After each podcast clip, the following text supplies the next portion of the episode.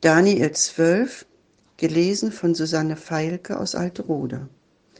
Zu jener Zeit wird Michael auftreten, der große Engelfürst, der für dein Volk einsteht. Denn es wird eine Zeit so großer Trübsal sein, wie sie nie gewesen ist, seitdem es Völker gibt, bis zu jener Zeit.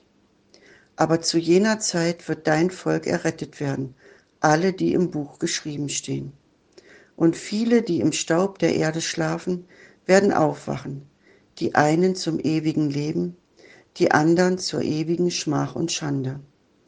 Und die Verständigen werden leuchten wie des Himmels Glanz, und die viele zur Gerechtigkeit weisen wie die Sterne immer und ewiglich. Und du, Daniel, verbirg diese Worte und versiegle dies Buch bis auf die letzte Zeit. Viele werden umherirren und die Bosheit wird zunehmen. Und ich, Daniel, sah, und siehe, es standen zwei andere da, einer an diesem Ufer des Stroms, der andere an jenem Ufer. Und er sprach zu dem Mann in leinenen Kleidern, der über den Wassern des Stroms stand.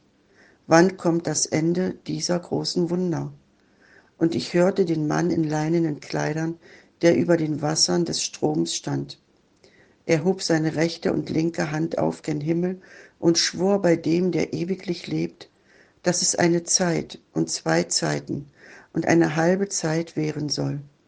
Und wenn der ein Ende hat, der die Macht des heiligen Volks zerschlägt, soll dies alles geschehen.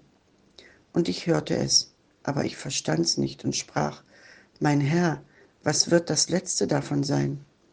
Er aber sprach, Geh hin, Daniel, denn es ist verborgen und versiegelt bis auf die letzte Zeit.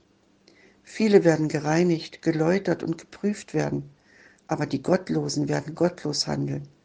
Alle Gottlosen werden es nicht verstehen, aber die Verständigen werden es verstehen.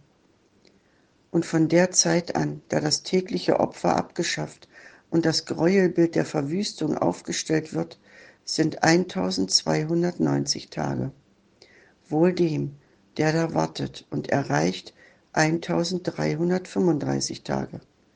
Du aber, Daniel, geh dem Ende entgegen und ruhe, bis du aufstehst zu deinem Erbteil am Ende der Tage.